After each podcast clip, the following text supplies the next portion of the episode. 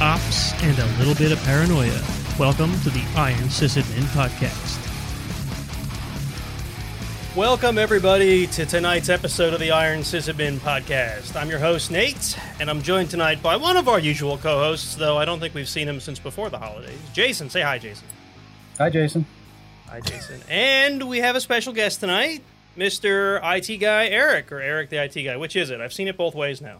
So the handle is IT Guy Eric, I go by Eric the IT Guy. In fact, some folks that know me know that I do some things for work, which we'll get into here in a minute. We're shocked to know that I actually do have a last name. I just don't tend to advertise it. You have a last? Well, I know you have a last name because you know whatever we've talked, but you know it's in fact not IT Guy. It's not IT Guy? That's not your last name? That'd be a great last name. Right. Well, no, that would actually be a terrible last name because think of all the questions you'd get. You're the IT guy, right? Actually, funny enough, that's how I got the handle. That, I believe it. I believe it. All right, so do you want to give a quick intro and then we'll hop into our main topic, which I think is going to be a little enjoyable. Yeah, so I spent a lot of the early years of my career as a systems administrator. I'd followed the same path that a lot of us have. I started out as an intern on help desk, where I spent my days kicking printers and throwing broken keyboards across the room. If they weren't broken before, they were definitely broken after. But started out on the help desk, worked my way up into just general systems administration, translation. I created and deleted tons and tons of Exchange email inboxes. And then I found out that there was this really cool thing called a Linux server. And so I started to kind of tinker with those. And as I kind of transitioned in my career, people were like, hey, we've got like these 6 Linux boxes. Just give them to Eric. He knows what the Matrix Kung Fu is that you have to use in order to make these things work. We're just not going to touch them. So in 2011, I took a chance and doubled down on Linux systems administration. I took a job as a full-time Linux systems administrator. I got my Red Hat certified systems administrator, my RHCSA certification, and that was probably the best gamble of my entire career. I spent about just shy of 7-8 years as a full-time Linux systems administrator, dedicated. These days, other than rebooting a Windows box, I know nothing about Windows, so that was a great turning point in my career. Was someone asked me, hey, can you go fix something in the registry? And I could just say, no. I don't know that. Yeah, I can't fix it any better than you can. Right, I don't speak that language anymore, sorry. So then I got a job at GitLab for about a year. I transitioned out of operations, started doing more with the open source community, started hanging out at Linux Fests and that kind of thing. Was in pre-sales at GitLab for a year, and then I joined the team at Red Hat, and was a telco solutions architect, so pre-sales there for a little while. And then I got the dream job of dream jobs, working for the Red Hat Enterprise Linux BU and the marketing department. So these days, I'm a senior technical marketing manager, which is a big fancy title of I talk to other sysadmins about how RHEL and how Red Hat can really help not get those 2 a.m. phone calls to reboot a Linux box when it's actually somebody's database query. True story. That actually happened. I got paged at 2 a.m. because the server was slow. Turns out that it was actually a database query that they put one too many asterisks in. And yeah. The asterisk is a dangerous thing in SQL queries. Right. So it's like, yeah, fix your query. I'm going back to bed. Yeah. So for those of you that aren't aware, right? I mean, like obviously, I work at Red Hat. I know this stuff. Eric works at Red Hat. Jason, you've been exposed to enough Red Hatters to know this. But when Red Hat puts the word technical in front of a title, they mean it. Right. It's technical marketing manager is not like a fluffy sales title. Like every technical marketing manager I've come across knows their stuff. They've been there. They've been in the trenches. So Eric is here because I chatted with him a little bit internally. I guess you've been on a little bit of a quest to sort of get some certain, I'm not going to say messaging out there, but just to be more involved with this type of community. He found our Discord community, which, you know, completely unprompted. Like, I had met Eric before, but he just showed up one day and I'm like, hey, I think I know you. And we started talking and I'm like, maybe we'll have you on the show sometime. And then, believe it or not, Mark, who couldn't be here tonight, came up with this great topic that we were mulling over. He had to bail because he has some home improvement stuff going on, and it just wasn't compatible with recording a podcast. But the topic for tonight is how basically the role of a systems administration has changed in the past. I mean, I'm saying decade, but we'll probably go back at least a little further than a decade. My own personal experience goes back almost 2 decades, probably a little more than 2 decades. Part of it as a hobby, then part of it as a career. But I don't want to bore everybody with a big, huge, long timeline. So we're going to kind of gloss over some of the early days because they aren't quite as relevant, although they're good history to have, right?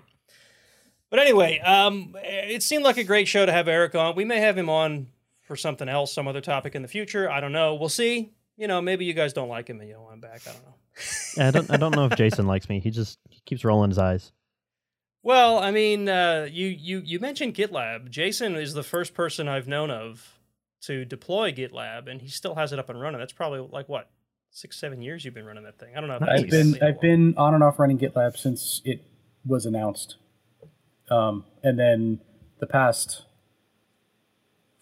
5, 7, probably more like 7 or 8 years. Every place that I've worked, I've brought GitLab in and stood it up because it's just, hands down, like the best out there. Oh, it's pretty cool. I mean, it's like the concept of a self-hosted GitHub is essentially what it solves, right? And that's pretty cool, right? So yeah, it's an amazing product, an amazing community, and it was a really fun job too. I actually didn't think I'd ever leave GitLab, but then a friend of mine, Brandon, gave me a call one day and said, "Buddy, I need your resume like right now." I was like, why? He goes, a job came open on my team. We were kind of kicking around ideas, and you'd be perfect for it. So you need to put in your resume to Red Hat right now.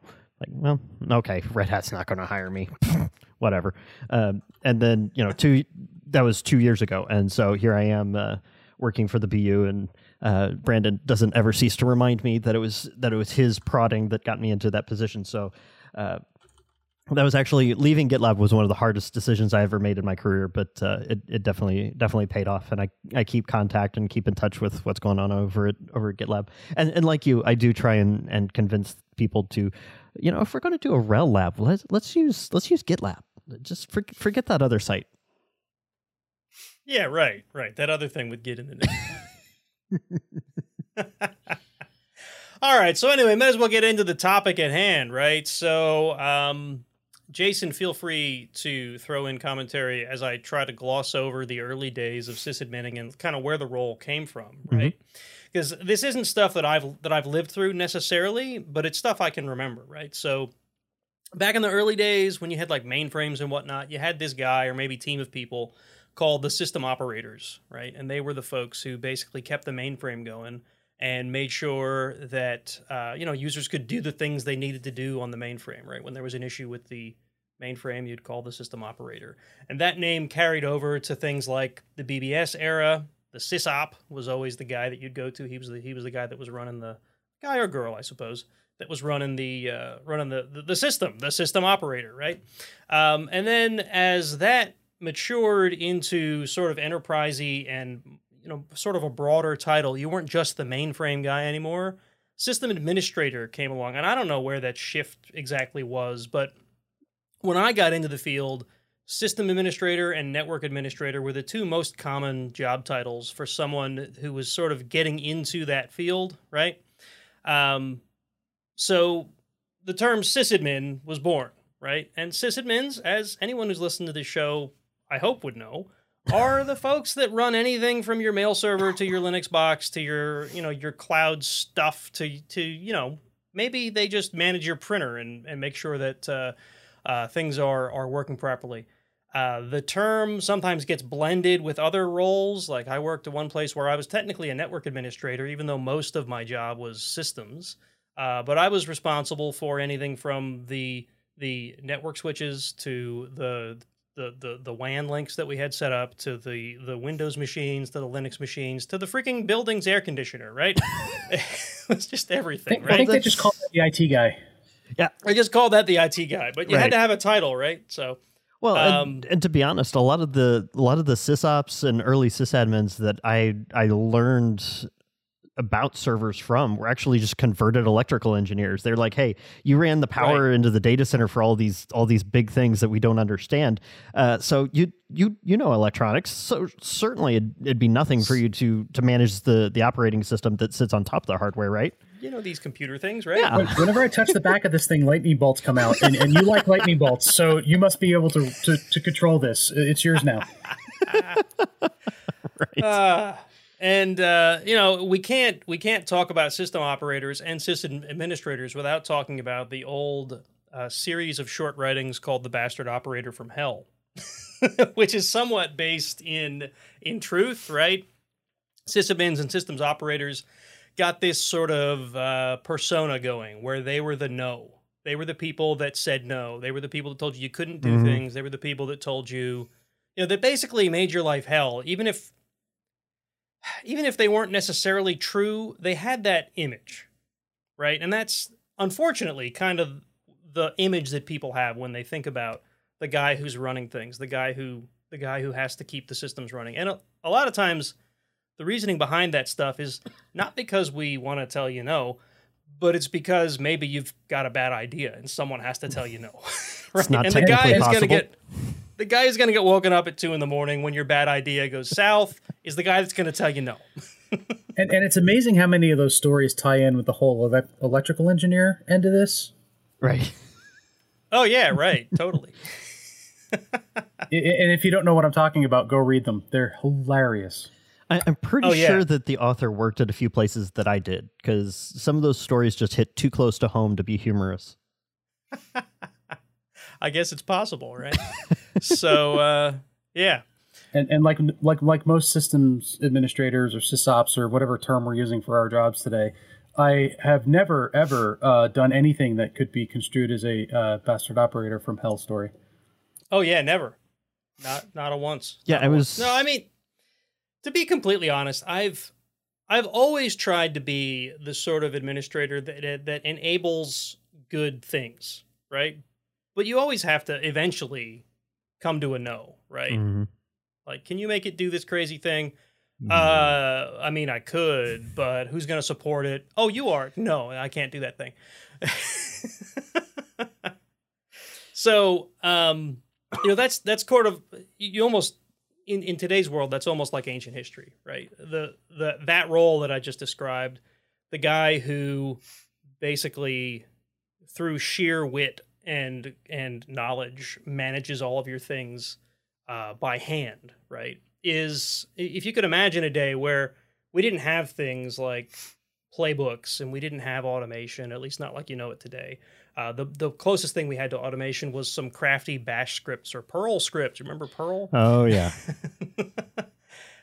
You might have individual tasks written up into some kind of a script, but there was still some guy that executed that, made sure all the right input was in, checked to make sure that it was done at the other end, right? And that has really changed over time, and that's really, you know, all that to say, that's what we're going to talk about tonight, right? So, the earliest thing I can remember that really started to transform the role was the ability to automatically build systems. And that's kind of the first bullet point I have in our list here. And what came to mind for me was things like Kickstart, but then it occurred to me there were also products like Norton Ghost that would do things like you could take a machine, maybe it was a desktop, right, and clone it to another one, whether it's from drive to drive or from a CD, believe it or not, a single ISO that you'd plop into a computer and image. Maybe it was even floppy before that. I don't know. Is that even realistic? Floppy ghost images? I don't know. Maybe. Probably not ghost drivers for sure. Yeah. I think you can almost argue that installers for applications are a part of automation as well, because you know, if you go all the way back to, I don't know, like Commodore, TI, etc., that there were no installers. It was, you had to load it, know how to run it, you know, or else you were lost. Yeah, right. You manually had a floppy compiling disk. Oh yeah, right. You're compiling stuff. I mean, that's even right. So I guess you could say that. I'll allow it. I'll put it that way. But you know, Kickstart is the thing that comes to mind because Ghost was you'd install a system, you'd configure it in a certain way. That was like your gold standard. And then you'd use Ghost to image that onto whatever removable media you were going to then write it to other machines with. And then you'd have like a boot disk, and it would clone bit for bit that data. It wasn't on the fly. It wasn't, you couldn't change it. It was an image, right? A disk image. Kickstart was you'd install a system and you'd end up with a text file. And that text file could be used to duplicate that. But it wasn't like an image. It was, I have a Kickstart file that defines my sane config. I can edit that Kickstart file. I can change it as time goes on, right? And when I want to build a new system, I plop in the disk with that Kickstart image in it, right? Along with the OS install media. And it'll reinstall the system, which is a very slight nuance, right? It reinstalls versus just imaging. It reinstalls using the config that's in that Kickstart file. And you can do things like change how you want the disk laid out. You can do things like change what packages get installed. You can have different Kickstarts for different scenarios, right? It's not like an image where it's kind of, I'm not going to say immutable. There's certainly ways to edit an image. They're not as clean as Kickstart. So that, in my mind, is kind of the beginning of where it started to become easier to deploy systems and then it opened up the door to making it easier for automating other things, right? And the timeline that we've got laid out here isn't like necessarily a strict timeline. I have it broken up into categories. So if we jump around here, don't call us out like, oh, no, Puppet came before virtual machines. You can't talk about that later. Anyway, the next thing I wanted to touch on was virtual machines and virtual sprawl, right? So did you guys have anything else you want to talk about in the sort of build automation world? Well, I was really excited when you mentioned Ghost because that was one of the first projects I ever had as a actually even before my systems administrator days. I worked for a municipality here in Kansas City, and I was the desktop support guy. And one of my tasks was regularly to re-image Windows XP machines, and I can remember, and I'll add a war story in just for laughs, but I remember being handed this project and thinking just it was infrastructure as code before that was even considered a term, because we had this base image, but we had to break down the images by model number. So we had Optiplex for desktops, we had Latitudes or whatever the laptop was at the time, but we had multiple images, and come to find out you could actually like pre-package all the system drivers that were in your fleet into the image. Makes for a little bit bigger image, but when everything's on stored drives and that kind of thing, and in the network backbone, then you know you don't really care what's on the what's on the end user system. And the funny part is that we got our Ghost system working so well that I was able to not only able to keep to catch up on that desktop refresh project, but actually have like loaner systems ready to go. The only problem was that our workbench, we'd set up desktops and laptops down the length of the workbench and run a USB cable for mouse, keyboard, and then Ethernet cable to get on the network. Our network administrator misconfigured the switch that was in the workbench. And so what Ghost would do is when you started an imaging session, would actually multicast onto a network. And if your workbench switch is on the same network as the rest of your city network, you might accidentally take down the city network because you were setting up new laptops. So we very quickly identified that system or that error and fixed it. That's ugly. Yeah, everybody was running around the IT office going, What is going on? What process is running? And I come just walking out of the workbench and just go, Did you kick something off? What's going on, guys? Yeah, why is the red light on? And it was like, I just kicked off a couple of laptop images, you know, nothing big. So sure enough, we pulled the plug and everything worked again. Yeah, weird. So you touch on a really good point, though, right? And this is kind of the point I think I was trying to make, but didn't really drive home, is that that build automation meant that instead of tying up your sysadmin or your desktop admin, in your case, right, with babysitting an install, they could now kick off 3 or 4 of them, walk away, take down the city's network, in your case, and go do more productive things, right? There's always, and we've talked about this on this show before, years ago, we talked about automation and how a lot of sysadmins were like, oh no, automation's going to put us out of a job. Well, no, automation's going to let you do more important things, right? Sure, if you want your job to be standing in a cold data center at a keyboard and mouse trying to install the next server or the next 20 servers, whatever you're trying to deploy, then yes, it's going to ruin your job. I'm sorry. You can't stand there and watch a blinking cursor. You're going to have to go do something else. But this was kind of a game changer, right? And people realized that, I'm assuming, and kept building on that. And that's what sort of tells the rest of our story here, right? So on that note, right, so the next thing that I threw in here was virtual machines, right? I think this was revolutionary for the type of work we do as sysadmins, right?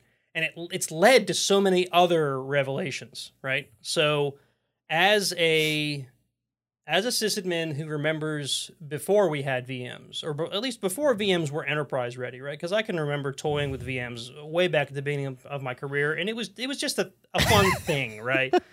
Like, oh, look, I can run a DOS machine inside of my Windows machine, right? But whatever. No one thought about doing that in the enterprise, right? Well, so servers were all, you had a physical server, and you put an OS on that server. And that server, if it was your quote-unquote web server, it might have a dozen websites on it, right? And all of those websites could break all the other websites because one piece of bad code could take the whole system down, and 12 websites are now down, right? And we didn't really have isolation. Yes, there were things out there to try to isolate them from each other from a permissions perspective, but we didn't have true process isolation in the way that you can with a virtual machine. A virtual machine one machine can be a fiery wreck right next to another machine that is perfectly fine and running within the same physical hardware, right? Which is just kind of a game changer, right? Without the automation systems like Kickstart, building a bunch of VMs quickly would have been just as difficult as building a bunch of physical servers before we had Kickstart, right? You'd be standing there installing. It's a lot easier to clone a VM, of course, than it is to clone a physical machine. You don't need an extra utility. Most hypervisors have the ability to clone a disk, right, built into them. But this was a big deal. And I don't know if there's people watching or listening that do not remember days when we did not have VMs, but it was truly a game changer. We went... I was working at the college that both Jason and I worked at when virtualization really started to take off. My job before that, I was just sort of tinkering with it. It was a really neat idea. We had just started deploying some virtual systems. We didn't have anything close to a cluster or anything.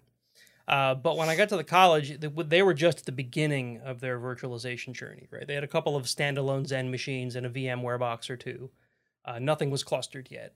And that was all just like that was like the next big thing that we were doing. And I got to be part of that. I got to be part of building and designing that stuff. And it was actually a lot of fun.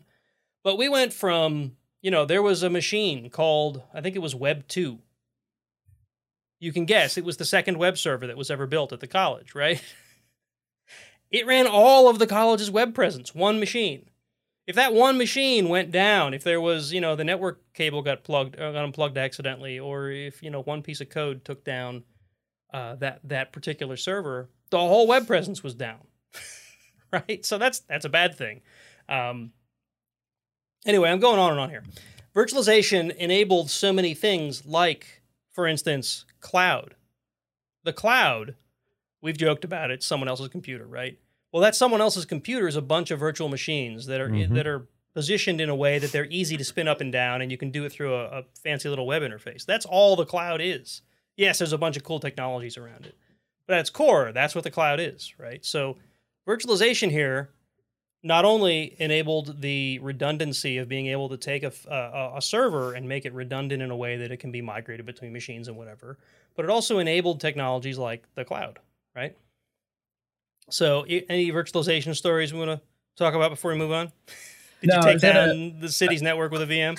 I was just going to say, I mean, in addition to all you said, virtualization really took advantage of and allowed you to pull all of the resources out of a given piece of hardware, because any single piece of hardware. I mean, even today, any single piece of hardware, it's hard to have something that's going to use all of the resources that are available to that machine. And VMs and more technologies today allow you to sort of split that up, where you may have 8 CPUs in the machine. But the app that you're running is only ever going to use one. So now you can run 8 VMs, lock them to CPUs, and run 8 instances of that application, 8 times as fast. Well, and to your point, when collect my thought here for a second. To your point, when you have like 2 web servers, and that may be fine on weekends or after dark or even through 11 and a half months out of the year, but if you're running a college or something, the couple of days when registration first opens up and your systems are just getting pounded and pounded and pounded day after day, with hardware, you have to actually buy all the hardware, have it sitting there, and all those systems sit basically idle most of the year, except for those few days when you really need them. Virtual machines, and especially as we get into the kind of the next iteration of what this looks like, where you can dynamically spin resources up and down as needed, you no longer had to build infrastructure for the 120% of your normal load. Instead, you could just cluster all of your hypervisors together. They shared a pool of resources, and we did not take down the city's network with a virtual machine, but I do remember that was the first place where I saw clustered hypervisors built, or a cluster of hypervisors together. Because I can remember even back then that this virtualization thing is pretty cool. It's fun because we can try out different versions of this operating system or of this application. We could maybe we can build something and hand it to a developer and have them develop on this, and then we can throw it away. But this will never be production. And then after a while, it's like, oh, we could use this for production for like our utility boxes or maybe for monitoring software, but never for our money making application. It's not technically possible. And then the last holdout that I recall was DBAs. I had a DBA that was going to swear to his grave that you cannot run a production database on a virtual machine. I'd love to ask him how that turned out for him. But the first time that I saw, and I've been tech savvy. I mean, I figured out, as 6 years old, I figured out how to change the wallpaper on my dad's Macintosh 2.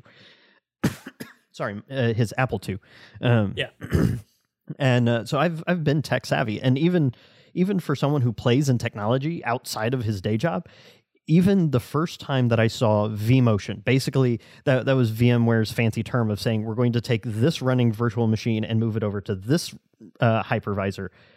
It was so awesome. I will never forget standing around this guy's cube and watching as we kick off the vMotion process. And so it's running on hypervisor A, and then it moved over to hypervisor B, and we literally had a ping running on against that server the entire time. It never dropped a packet. I mean, for what, 2006, 2007, this was amazing. It didn't drop a packet. You barely saw it change in latency as the process was moving. It was so awesome. And just immediately all the systems administrators in the room were like, well, we could do this, and we could offload this, and we could finally, and then when you started talking about P2V, it's like, hey, that 15-year-old, that 50-year-old 6U box that the secondary power supply goes out every other Thursday for who knows what reason, we could take that and virtualize it, and we can save the instance until we can replace the actual data that's on the system. and we could get rid of the hardware. It opened up so many doors, and it was amazing to see how resistant people were to that. And I think we're kind of seeing a little bit about that now. But I don't want to move us too far ahead. But I mean, that's, yeah, I got to watch that transition from everything's hardware to 80% of everything is virtualized. Yeah, we're going through a similar thing now with a whole new technology, and you know, some of you probably know what we're leading to. But yeah, that the story about migrating a VM and watching ping, I have an exact, like, literal identical story, except instead of VMware, it was Red Hat Cluster Suite and Zen. Nice, right? Same deal, right? Let's try to migrate a VM. Okay, start the ping. We're watching the ping. Is it done yet? Oh, yeah, it's been done for 2 minutes. Oh. Yeah, exactly. That's what it was. It was like, did you kick it off? Yeah, yeah, dude, right. It's been done, and I checked my email. Yeah, one of the other benefits was being able to snapshot things. So you can run your you set up your server, meticulously create exactly what you need, and you snapshot it, and then you run your experiment. You blow the thing to smithereens, completely destroy the entire operating system. It's completely useless. Push a button and you're back at the beginning instantly. And, and you know, that as opposed to, you know, prior to that, you know, physical servers, blowing those up. It was like, okay, I'm going to be offline for the next 4 hours while I reimage this thing. Get the coffee. Can someone bring me dinner? I'm going to be here late. Yeah.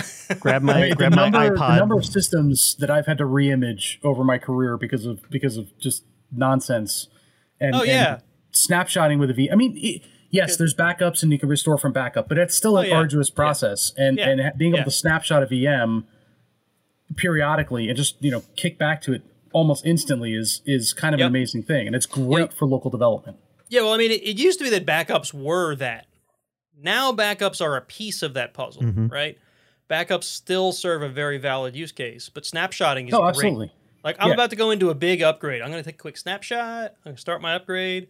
Oh, man, everything's on fire. All right. When was that snapshot taken? 8 hours ago? I feel like that was an eternity ago. Can we just go back to that? I have to figure out what happened, right? Patch Tuesday. When Patch Tuesday came around, you were reading the release notes on one side of your monitor. On the other, you had snapshots of all your production boxes. That way, when Microsoft inevitably broke something in Windows Server. Granted, that won't happen. What are you talking about? Granted, this is Windows Server 2003, and, you know, it's... Yeah. But I mean, what could possibly go wrong, right? Apparently, you were managing Windows servers around the same time that I was. Yeah, and I'm glad to say that 2008 was the last time I ever touched a Windows box. Patch Tuesday and Restore Wednesday. I had like one or two boxes to deal with. Yeah, Restore Wednesday. Nowadays, it's like Patch Tuesday and 0 Day Wednesday is the right. You know, because once they drop their patches, they're not dropping anything else for a month, so that now all of the new 0 days come out the day after. Yep, the stuff that they didn't fix in the last patch. Mm-hmm. Well, I don't know if you had this concept at the university, but to your point, Jason, you know when you need a backup the most, about 2 hours after Iron Mountain comes and picks up your tapes that hold the backup that you need. That's when you need the backup. It's on a truck on its way to a vault somewhere. Well, fortunately for us, we had data centers across the campus, so you know we just shoot backups back and forth. No Iron Mountain involved. But I have been the job that I had before the college. We had a situation where this sort of proved the exception to the rule on backups. It was an NTFS file share. I had written. I was an engineer, but I was basically, you know, writing white papers, and I had written, I don't know, dozens and dozens of white papers, and they're all on this file share. And somehow the file share got corrupted. Not the files per se, but the NTFS, the actual NTFS metadata or something. Metadata itself got corrupted. So they restored from backup, which also had the corrupted NTFS metadata on it. That was sort of useless. So, you know, we lost all of that. And then they went to the backups, which were offsite. They had to find, I mean, all the backup horror stories, like it is they couldn't find some of the tapes They finally found the tapes. They brought them back. 3 of the tapes didn't work. One of them only had some of the data. Yeah, yeah. One had coffee stains on it. They don't know how it got there. We got some of the data back, but you know, of course, all the new stuff. And as a result, you know, my boss was like, "Okay, we're going to solve this. I have just put in a requisition, and everybody is getting a hard drive that they can connect to their laptop. External hard drive. You will back up your own stuff." I'm sure that went well. We can't do it for you. Well, so we didn't have ransomware back then, so it was fine. True. Yeah. Right. Right. Oh, those were the days. They really weren't though, because I'm like sharing these stories. I feel my anxiety kicking in here. Yeah. Right. I know what you mean. I know what you mean. These stories hit too close to home, but I think that's what makes the industry and systems administration or SRE or whatever we want to call ourselves these days so important. It is so important to have automation, to have templates, to have blessed images, to have these processes built in so that you don't end up burning out your systems administrators. Because what I struggled with and what it took me leaving operations to learn was that I was burning out at jobs because this was the reality of what we did. And of course, the part we haven't talked about is when you have the business or your manager or both standing over your shoulder during one of these outages, screaming and yelling, going, "We're losing money. We need to get this fixed." Yep. And you're sitting there going like, "I told you we needed to replace the server 6 months ago. The power supply was going bad. You won't let me upgrade our virtualization licensing so we can add more servers. What do you want me to do?" And so you'd work 60, 70, 80 hours. You'd work 8 to 5 Monday through Friday because no one cared what you did on the weekend. You were to be in the office by 8:02 a.m. on Monday morning or you were late. And then you worked all weekend trying to keep things running. And then you got called at Thursday night at 4 in the morning because somebody's business process broke and they got till 8 a.m. that next day to fix it. That's ridiculous. Because didn't we come up with technology to make people's lives easier?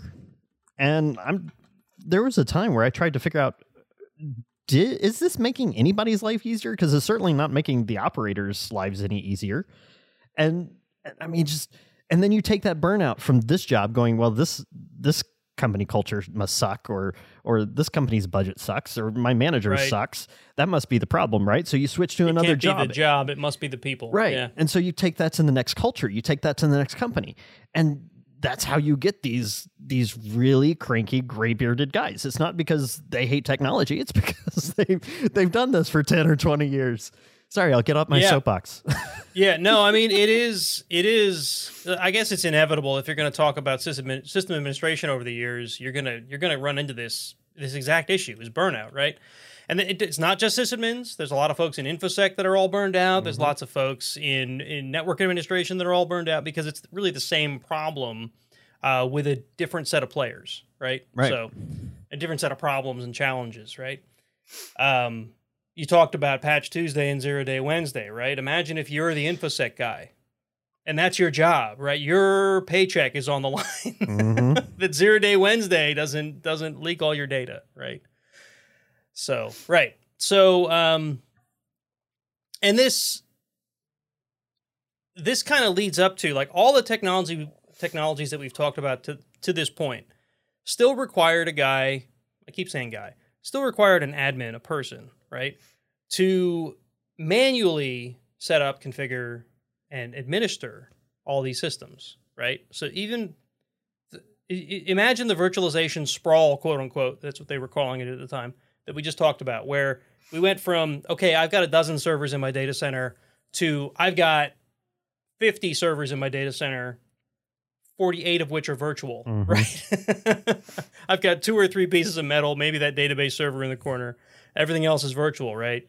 All of a sudden, servers are quote-unquote free, but you don't expand your administration staff because you've still got only 12 servers. Why do you need more than the guys that were managing it before, right? So that's really just sort of the story of so many IT people, whether they're the sysadmin or the InfoSec guy or whatever, right? There's never enough budget. You pointed at that yourself, right? There's never enough budget. There's always, salaries are always too high, right? They don't want to hire more people. They don't want to put more budget into IT. So you're doing more with the same amount of money as you were always making, the same amount of budget you always had for servers and whatever. And you could argue that a lot of these technologies came about because of that, right? When I worked at that place where I said I was responsible for the air conditioner and everything below it, right? There were two of us. We had 100 servers to manage, 100 physical servers to manage. Mm-hmm. There were two of us, right? Yeah, the boss knew what he was doing. I mean, he did start the place, right? He built those first servers himself. But for whatever reason, whether it was because he wasn't interested, whether it was because he was too busy, whether it was because he was a dick, which is what it turned out to be, he didn't manage the servers anymore. It was all on me and my assistant, right? We figured out ways to automate. We figured out ways to script things. We figured out ways. We started tinkering with virtualization because we got tired of driving all the way to work at 2 in the morning, right? A virtual machine, as long as the hardware stayed up, and usually it's the software, the OS that crashes, right? As long as the hardware stayed up, we could still get into the thing remotely and reboot it and whatever. That led to things like config management and automation, deployment tools, right? Being able to deploy VMs from, well, I mean, I guess the term was infrastructure as code. Is that still what they're calling it now? I don't know. But yeah, that came up after my days learning Puppet. And then I was like, yeah, this is a great thing. And now we're on to like GitOps or I don't know, like automate away your systems administration, DevSec biz, something like that. DevSec cloud ops, right? Whatever. And keep in mind, I admitted right at the top of the show that I'm a marketing guy, and even I look at some of these terms and go, you know, it's kind of ridiculous. It's still just the same guy doing the same job. It's just on GCP now instead of in the closet next to the brooms. Right. So, and what that leads to, right? And I already mentioned it, right? Automation. And I don't just mean build automation. I mean full-on, like, soup-to-nuts automation. And we didn't start there, of course. We started, all of our servers get the same NTP server. Mm-hmm. Like, this is everybody's first automation job. Configure NTP. At least that's my experience, right? It always seemed like that was the example. Okay, everyone needs NTP. So we had tools like Chef and Puppet. And there was a third one at the time, CF Engine. That kind of preceded most of them, I think, right? There was CF Engine, Chef, Puppet, right? And those, I don't know if CF Engine's still around, but Chef and Puppet, I know people are still using. But they paved the way. They were a little complicated. They were hard to write code in, but they got the job done. I probably had 100 little Puppet modules that would do different things when I worked at the college, right? And they were still in place when I left there. Maybe they still are, I don't know. But they would do little stuff like, oh, I need to configure SendMail on all these machines. So I'd set up a little Puppet manifest that said, here's how to set up SendMail. I needed to add certain users to everywhere. Here's some users to add. I needed to set up NTP. I needed to set up DNS. Whatever, right? There were all kinds of stuff. The web servers, Apache had to be set up a certain way. We want to be able to deploy certificates, right? And it just builds and builds and builds until before you know it, when you build a server, it's, okay, Kickstart, remember that? Kickstart, lay down an OS. Puppet comes in. Satellite comes in, deploys all the packages. Get your Pixie server. Oh, right. And put your Kickstart file on the network, which saves you the time of going out with a USB drive and booting into network boot. Right. And then go ahead, Kickstart. Right. So Pixie server. Fancy tools. Yeah, right. Do it. Shell Pixie server starts my first sysadmin job, Jason. My first sysadmin job was converting one guy's Perl scripts over to Puppet manifests. So, see, I was converting Bash scripts over to Perl, so. And then Perl into Puppet, and then Puppet into Ansible. Right? Yeah. Next, everything will be AIML. It'll be fine. Just give Skynet your servers. Skynet will take care of everything. Right. So anyway, sorry, go ahead. Imagine you're a sysadmin, you're doing everything manually. And over the course of however long it took you to figure all this out, you go from, okay, I can kickstart a machine by popping a disk in and waiting 15 minutes for it to boot up and start doing its thing while I go and get a coffee to, and then come back and manually configure everything or run my set of shell scripts against it or however I was doing it, right? To, and by the time I left the college, this is how I had it laid out, right? I had built Satellite, which managed Pixie and managed DHCP in my special build network.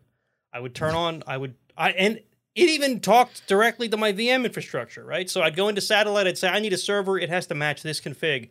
And then I'd just walk away for 20 minutes. And Satellite would write out a Pixie config. It would talk to Rev, and Rev would turn on a VM based on the configuration I told it to. It would go read Pixie. It would go read Kickstart. It would get whatever OS I told it had to install on it. It would lay that down. Satellite would give it the most recent package set that I had blessed. Satellite would hand it a bunch of Puppet manifests. It would configure all the things. And then I would come back to a server that had to be moved to the proper network, re-IP'd, and maybe one or two manual tasks that had to be done that didn't fit into my build automation, right? Now, I could do that 100 times a day if I needed to, instead of 2 or 3 times in a shift if I were to do it all manually. Maybe not even, right? I remember I used to take an entire day when I was at that web host to configure one server. Now, they were Windows servers, so, you know, to be fair. But imagine that, a web host running Windows servers. Can you picture that? Not anymore. I have nightmares. Oh gosh, what was Microsoft's solution? I don't even know. It crashed all the time. Wasn't WebSphere. There was SCCM was their patch management stuff. No, this was their web server.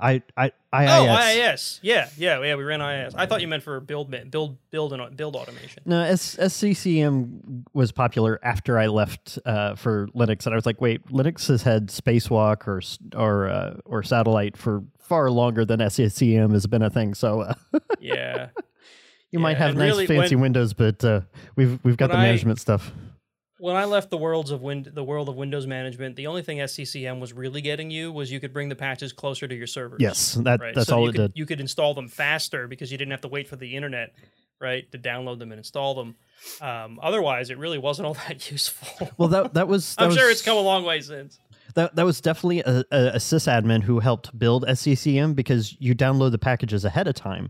That leaves your internet pipe available for you and your buddies to have a LAN party in the office, play Halo 3, while all your Windows servers were booting. I wish I could say that was exaggerated.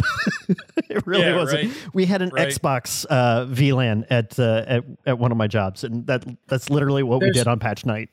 There's a reason that the networks were so optimized and tuned and worked so well. And it wasn't because of the business applications that were running on that network. No, it's that frames per second when you're trying to get that kill shot in Call of Duty. Yeah, because lag kills, damn it. Because lag kills. Wow. Chat is crazy tonight. It is. On both platforms. A lot of people switched to YouTube because they were having trouble on Twitch. And then we got somebody on, it looks like Quadling's over on Twitch. Quadling, go to YouTube. I'm having trouble watching both chats. Yeah, Quadling's had a lot of good comments that... Yeah, Quadling's dead on. It was 4 people playing on a projector in a conference room. Oh, man. I don't know, Nate. You weren't a part of this because I think you were down in the tech support pit. But you know, they moved those offers down to the furnace room. One of the places that we worked during lunch, we would take time to play Unreal Tournament. And had battles, and it was us and the some of the sales engineers and some of the network guys, and of course they're down the hall. So in order for them to hear you have to yell. So things got loud, very loud on the second floor, and then occasionally people would forget that they were working, that they were at work, and it would get loud. The sales people were like, "Shut up!" Oh no! I'm selling a DS1 over here. Yeah, it was also got a little vulgar there a couple times. So yeah, that lasted a couple of weeks. We were asked to please not do that anymore. That reminds me of the videos about the internet help desk years ago, where the sysadmin was playing Halo 2, and he'd pause his game to go and reboot somebody's system. Oh, right. Wasn't it? It was like the website is down was the title of that video, if I remember correctly. Yeah, no, it's not down, whatever. And he's headshot. And, yeah, I remember that. The company Jason's talking about, this was just before I started there. They moved tech support, but I started my career there in tech support. And like a year before that, they had moved to this really nice cubicle farm that they had tech support in. Before that, they were literally in a sub-basement that you had to lift a hatch in the floor to get to the call center. It would flood. There was water on the floor. That's where they put tech support. I worked there for years before I knew that existed. And then they finally, like, at some point, I had to go down there for some reason. It was, I guess it was storage. And they brought us down there. And I was like, wow, this place is, like, crazy. And they're like, yeah, this is where tech support used to be. And we look around, we're like, you put people in here? I worked with guys that remembered it. They were like, yeah, we used to be down there. It was right off the break room. There was this hatch in the floor. And I'm up, one day I'm in the break room, and someone's like, we used to be down there. I'm like, what?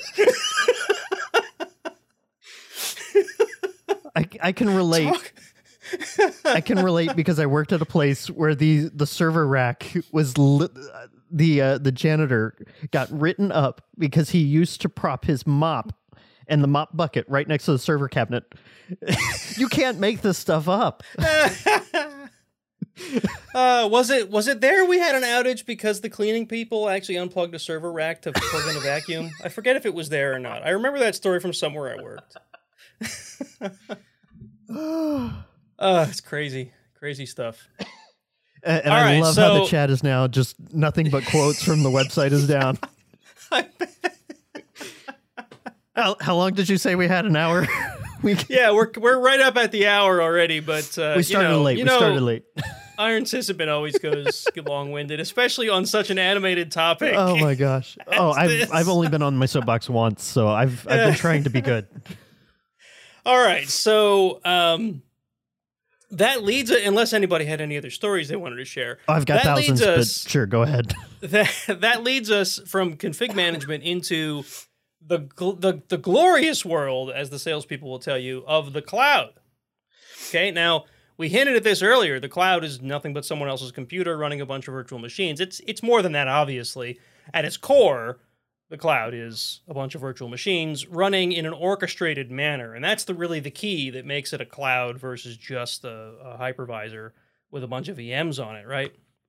And the way you can manage it, the APIs that you can make calls to, turn things off and turn things on, and config and whatever, build and turn off and turn on. And this really led us to, and stop me when you've heard this, cattle versus pets. Right. Now, this is probably entering the most recent decade of the history that we're talking about here. But I can remember being at, I think it was a Puppet Conf, where the first time I heard that term. And it really was sort of like virtualization was revolutionary, sort of like Kickstart was revolutionary. This was revolutionary, right? All of a sudden, the hand coding, or coding is a loose word here, the hand care and feeding of it. You ever run into that person like, oh, you're a computer programmer, right? No, I'm a sysadmin, totally different job. Right. But you make the computers work, right? You're a programmer. That's why I'm always weird when I say about coding, hand coding. I'm not coding anything. Anyway, all of a sudden, the servers that you cared for so deeply, like pets, are more like cattle being led to the slaughterhouse, right? You spin it up, it does a job, it gets killed and put on the Barbie. Although I wish, man, if servers made beef, that would be awesome. Could you imagine all the dead servers that could turn into steaks? Imagine if they really were cattle. All right, where was I? Right, cattle versus pets. So sorry, go ahead. And I definitely started out in that time frame because all of our servers had nicknames or they had host names. Like at the city I worked in, all the printers were named after presidents. And so you used to get emotional because there was one box, I don't remember what job it was from, but it was AmCho, which was whatever the what it was like the name of the abbreviation for the data center, and it was like home office or something like that. It was a file server that lived for over a decade. And we actually had a retirement party for Amcho when we pulled it out of the rack and shut it down. In fact, I think the guy that built it was still at the company, and he got like a memory board or just some piece of hardware on this thing and displayed it in his office as long as I was there. And it used to be just that bad. It's like, you know, we had to put Bucky down because, you know, Bucky blew both of its power supplies, and now we got to come up with a new name because our naming convention, you know, there's only so many presidents, or, you know, there's only so many comic book characters that we can think of before we get too ridiculous. We had a server called Reality. So somewhere in this office, I have the processor for Reality.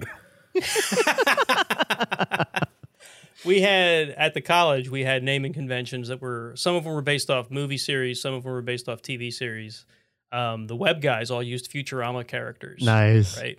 And of course, there's only so many characters in Futurama. When one of the web developers, I can't use names on the show, but Jason's going to know who I'm talking about. There was this one manager. She led the data management side of things. Right. And and Jason doesn't know this, but at one point we switched offices, and it was like when she left campus and went to this office building, it was like she was a different person, right? And I have a whole different opinion of her since then. So Jason, sorry, I don't believe you. You never met her, but when she was still up on campus, she was very proper. She was just a very proper person, right? And everything was very businessy, and everything was very, very proper, right? And one of our web developers, again, this was after you left, Jason, one of our web developers had a project where he had to work directly with her. And the server that he had chosen, the server name he had chosen for this project was Hyper Chicken, which is apparently a character from Futurama that I didn't even know about, right? And one day I'm talking to him, I'm like, "Why did you call it Hyper Chicken?" He goes, "I wanted to see how long how long she would hold out before she would say that name in a meeting." There was some of that too. Yeah, I know who you're talking about on both sides of that one. I could absolutely. I'm sure you do. Yeah. I'm sure you do. He had long hair when you knew him. Oh yeah, yeah, I know exactly who it is. But it was hilarious. Anyway, but yeah, I remember we had a flat out like war because the web developers were standing up a issue tracker, and they were going to use Redmine, and they wanted to call the server Aragorn. Because Aragorn is a tracker, and it's an issue tracker, right? So they thought it was perfect. The systems group wouldn't let them because we had claimed Lord of the Rings. They ended up calling it Muldoon, which is the guy from Jurassic Park, the guy who hunted the raptors. Mm, yeah, yeah. I never even knew his name, to be honest. I couldn't remember his name. They're like, "Oh yeah, it's that guy." I'm like, "Sure, okay." Sure, glad you didn't get Aragorn. I don't know if we ever used Aragorn, to be honest. Can you imagine what it must be like for business managers to come down to IT planning meetings like this? I mean, but what else? And it's so funny because anywhere I go, whether it's a conference or a meetup or a podcast like this, it's like I meet other sysadmins and we all have similar stories. It's like this is not unusual for systems administrators, for technologists, because what we do is not easy. It is sometimes very, very lonely.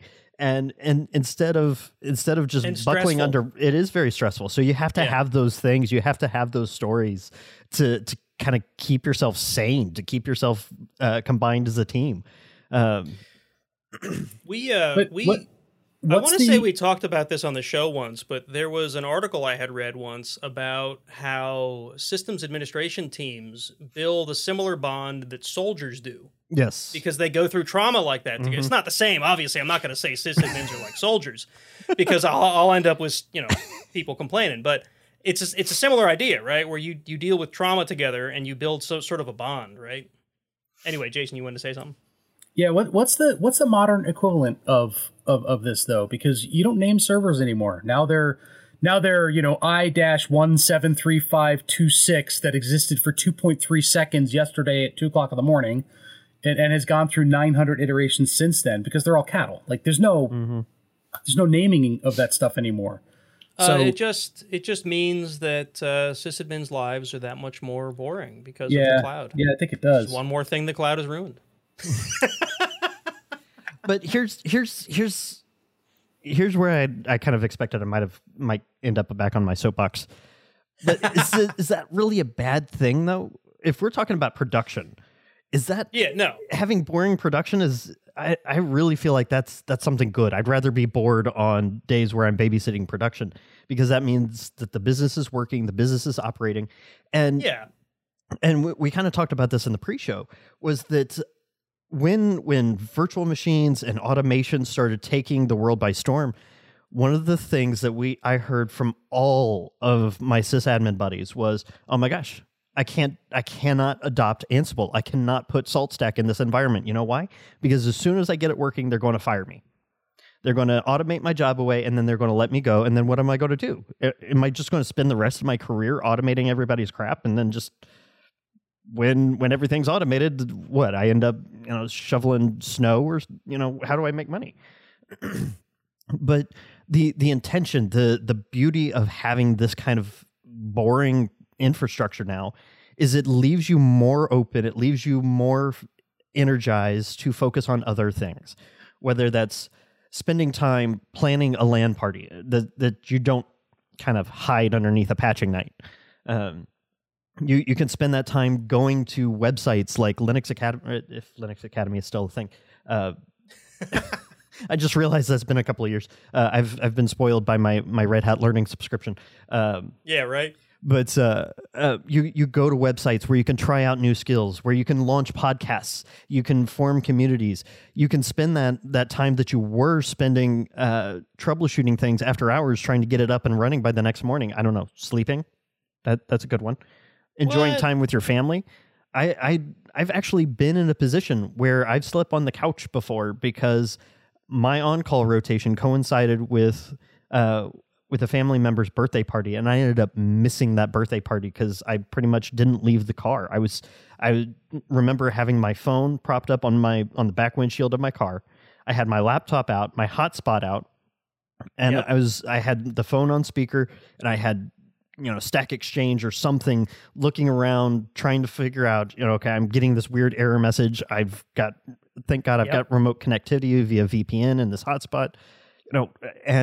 And everyone was inside singing happy birthday and eating cake. Nobody brought me cake. And do we really, is that really what we're looking for though? But there was such an uprising. I mean, nowadays it'd been buzzing on, it'd been trending on Twitter because, I won't say that might start another fight, but, but I mean, it would literally trend on Twitter that, we can't adopt automation because I won't have a job. And that's not what cloud is for. That's not what virtual machines are for. That's not what Ansible is for, or SaltStack, or any of the others.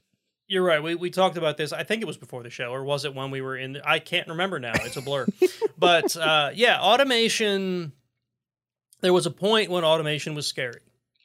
I mean, there was a point when virtualization was scary. There was a point when cloud was scary, right? Because all of a sudden things have to change. And the whole point of tonight's topic is that things have changed a lot in the past decade. And I don't even know if we're going to get to the point where we talk about where we think it's going. Because we've gone over already. But yes, and I've been there, right? There's a part of me that almost misses the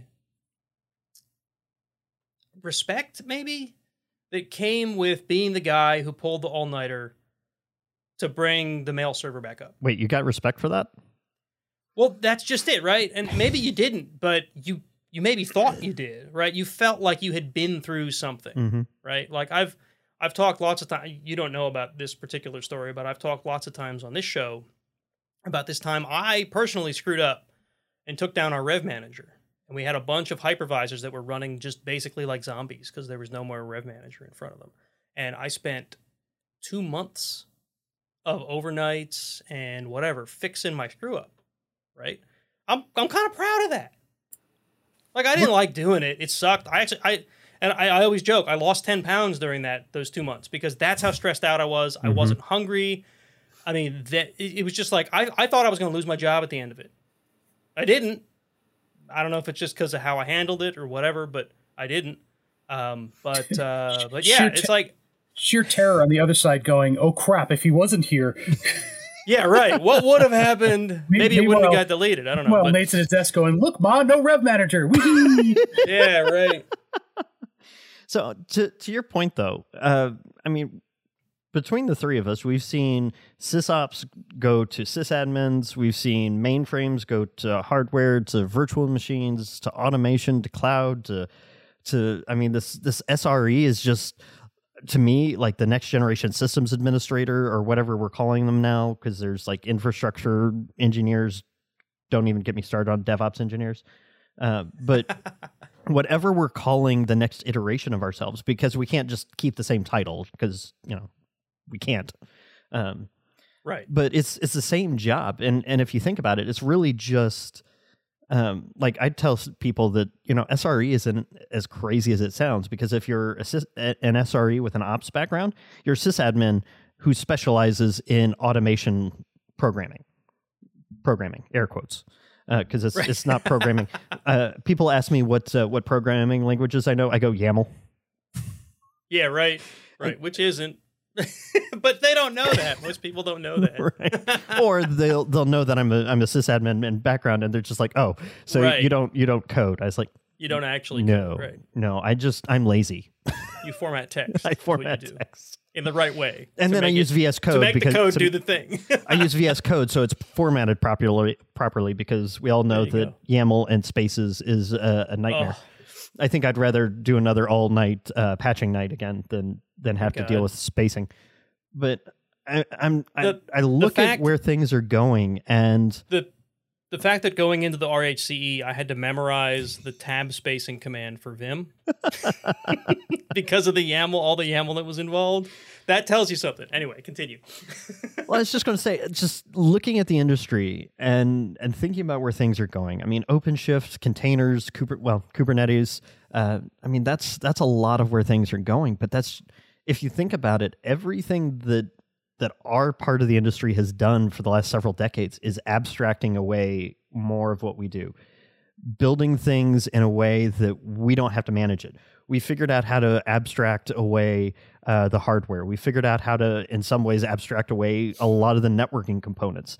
In fact, with the cloud, you can, if it makes sense for your organization, you can even abstract away hardware, the data center itself, by moving to the cloud. And so it's just another layer of abstraction. And it's not going to be this big mess of, I want to automate my job away, or we're going to put everything in the cloud and I'm going to be unemployed.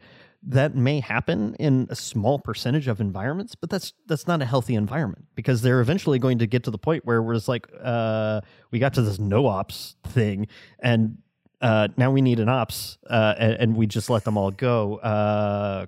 Crap. What do we do? Right.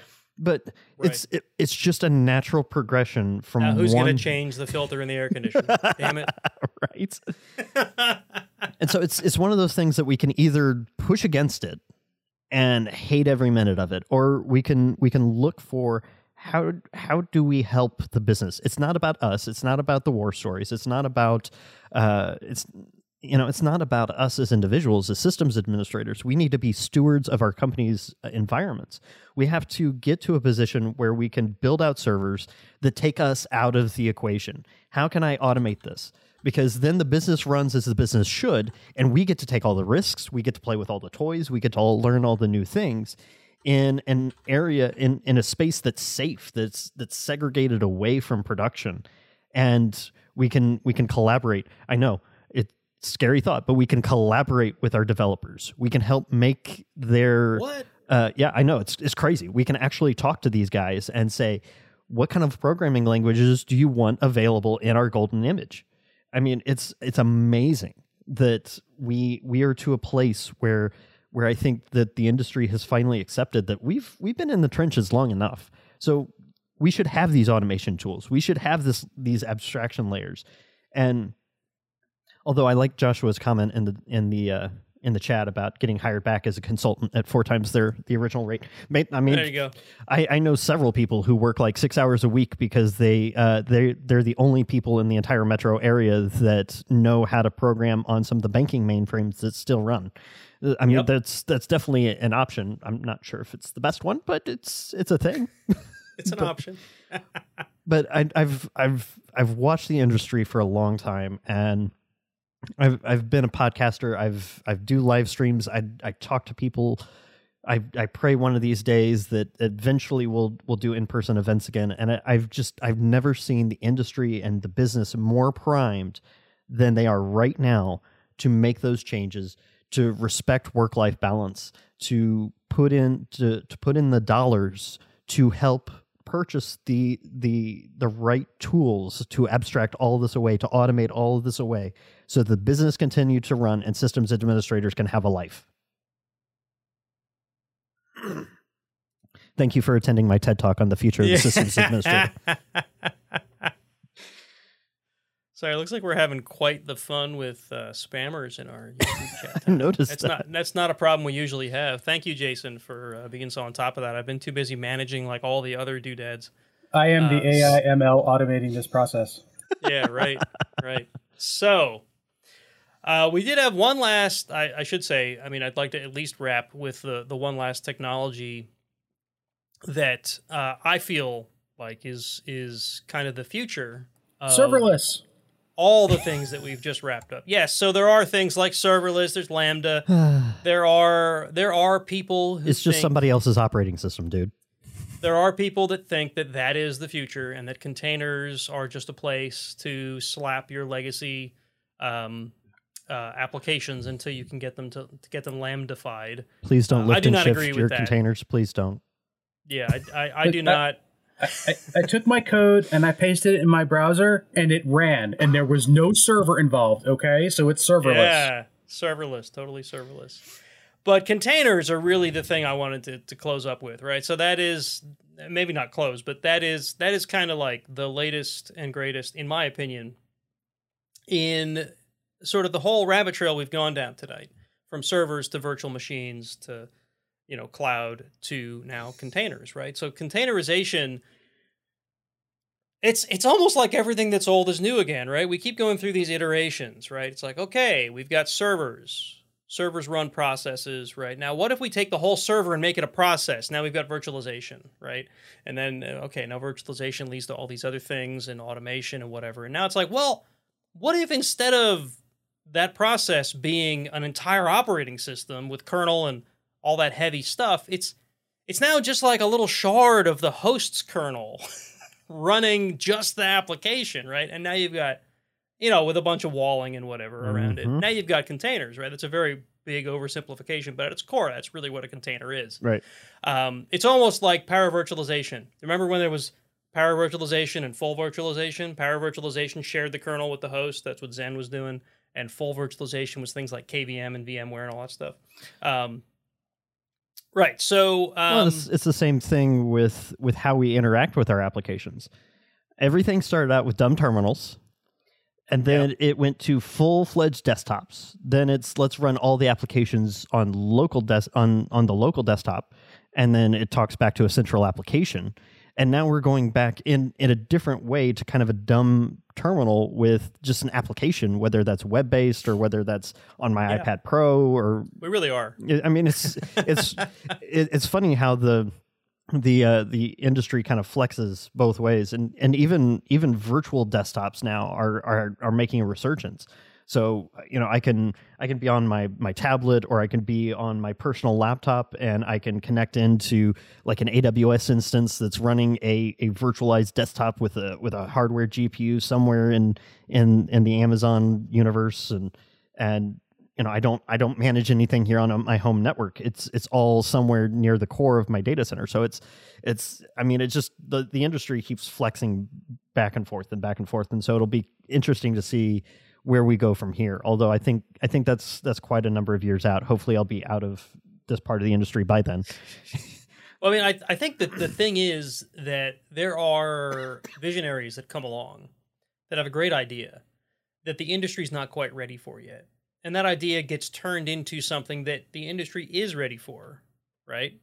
And that's the new hotness, right? And then that new hotness eventually becomes status quo, right? And then the next visionary comes along and has a grand idea, right? So you keep saying it's like we're just sort of it's like we're on a wheel, right? I think it's really just technology has to catch up with the vision, mm-hmm. right? And I think that's where we'll always be. It's not where we are now and won't be tomorrow. There'll always be that guy that has that person that has the next great idea. And that great idea we're not ready for yet, right? So today it's things like virtual reality, right? And we've touched on virtual reality a number of times in this show, but the idea of walking around with a VR headset on, it's not feasible today. So we don't have the processing power. We don't have the way to make it small enough. We don't have the way to power it. We don't have a way to make it cheap enough that everybody can be in VR all the time, like some fiction has told us is the way of the future. But you remember Star Trek? Star Trek The Next Generation, probably mm-hmm. one of my favorite TV series. That's what got me into technology.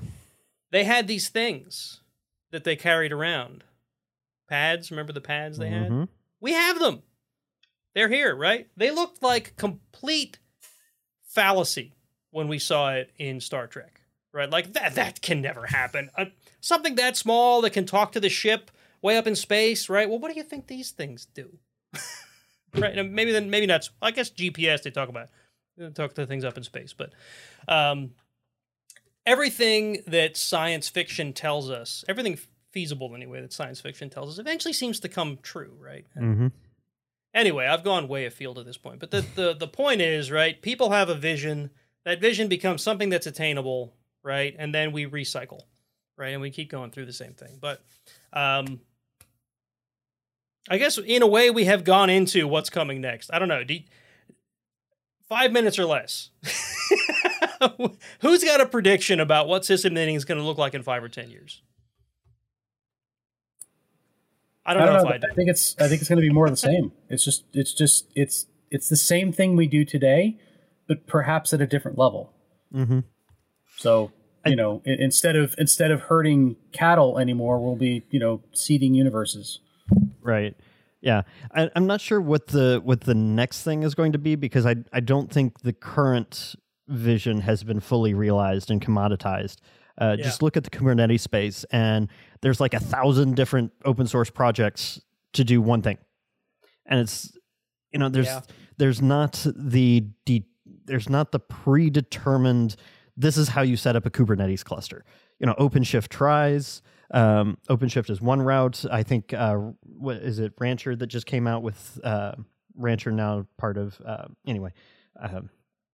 it's getting close to bedtime, I think, but OpenShift tries to have an opinionated install, but it's not the only way. And then other companies are coming out with their own idea of this is what Kubernetes should look like in certain use cases.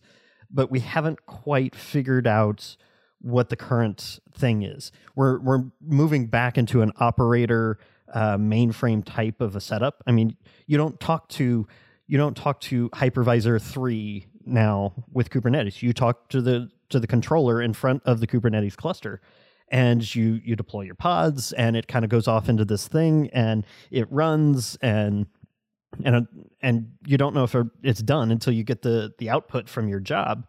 And so we've kind of swung back to this mainframe, but it hasn't quite been fully realized yet. And there's a lot of work on edge, which I'm not talking the marketing edge. I'm talking about like the network edge, where instead of having your application in 5 or 6 data centers across the country or the globe, instead what the real technology edge is, instead you have a bunch of little even 1U servers or virtual servers scattered across every single metro area inside of your market, and you're deploying your application there.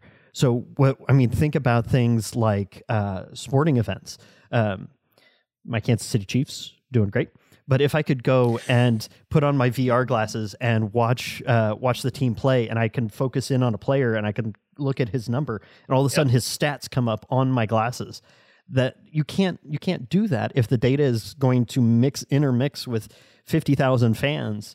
and go all the way out to the nearest Amazon data center and then come all the way back. Instead, you have these edge servers that kind of extend the presence and shorten that latency so that you're looking, instead of waiting on something to go to a data center and back, instead it could be even a data center underneath the stadium that is going to the rack that's behind the concession stand. Exactly. Yeah exactly. Quite literally. So I can't tell you what the next big thing is, because we're kind of coming up the hill, you know, kind of on that roller coaster. We're coming up the hill on the current vision. So it's way too soon to tell.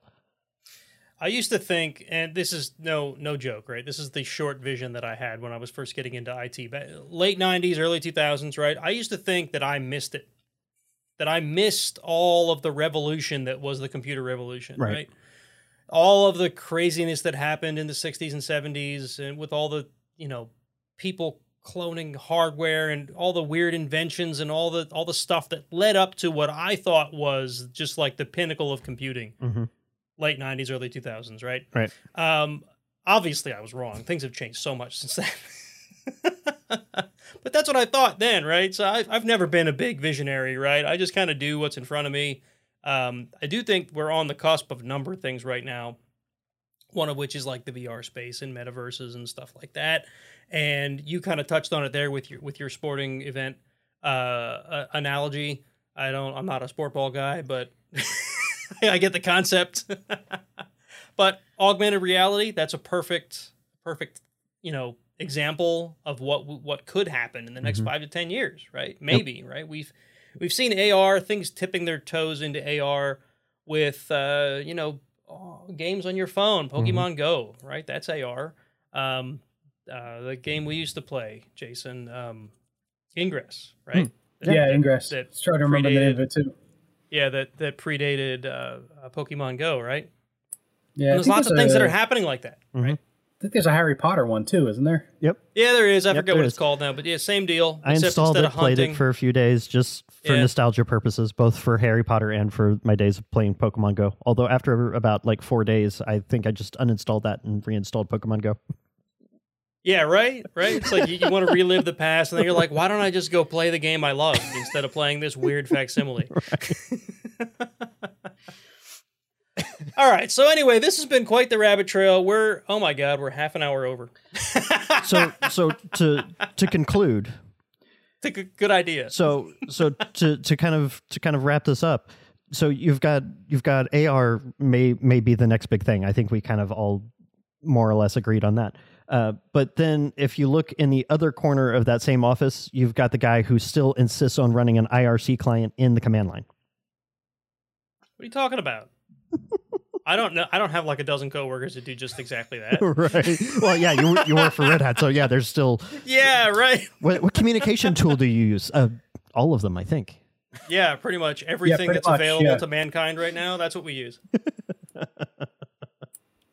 I have an entire monitor devoted to my chat clients. I have a workspace right here for exactly the same thing. So if someone pings me, I have to go swipe over and all right. Hold on. This one. Remember, here we go. Remember back in the day when you had like even before Pidgin, when you had applications that you just put in all 5 or 10 of your different accounts, and it would just aggregate everything for you. Yeah. Pidgin was the epitome of communications, in my opinion. Yes.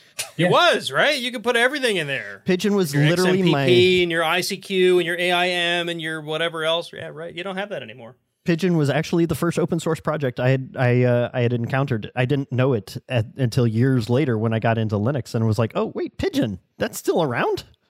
Wow. Of course it is. Open source software never dies. Yeah, right?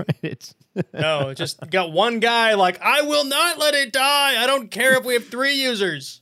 I think that's a XKCD it's my baby. Comic as well. Yeah, right. Oh, goodness. Thank you guys so much for inviting me on. This was a blast. And yeah, this has been fun. So if anybody wants to reach out to you, Eric, you want to tell them how? You know, if anything in this entire show has struck a chord and they want to reach out and tell you how, you know, I don't know, whatever they're passionate about. So I am very, very easy to find online. If you go to Twitter or YouTube or, well, not YouTube, I don't have enough followers yet, but if you go to Twitter or Mastodon or Matrix or Telegram or my website, it's all IT Guy Eric, ITGUYERIC. It's IT Guy Eric. Just, yes, I am on Matrix. I love Matrix. I talk to anyone and everyone about Matrix. I preach the good word. I'm hoping to get ordained into the Church of Element at some point, but it's funny how there's such great products out there like Matrix, right? I tried to move the Iron Sysadmin community to it. Yeah, right. It's gonna be the whole other thing.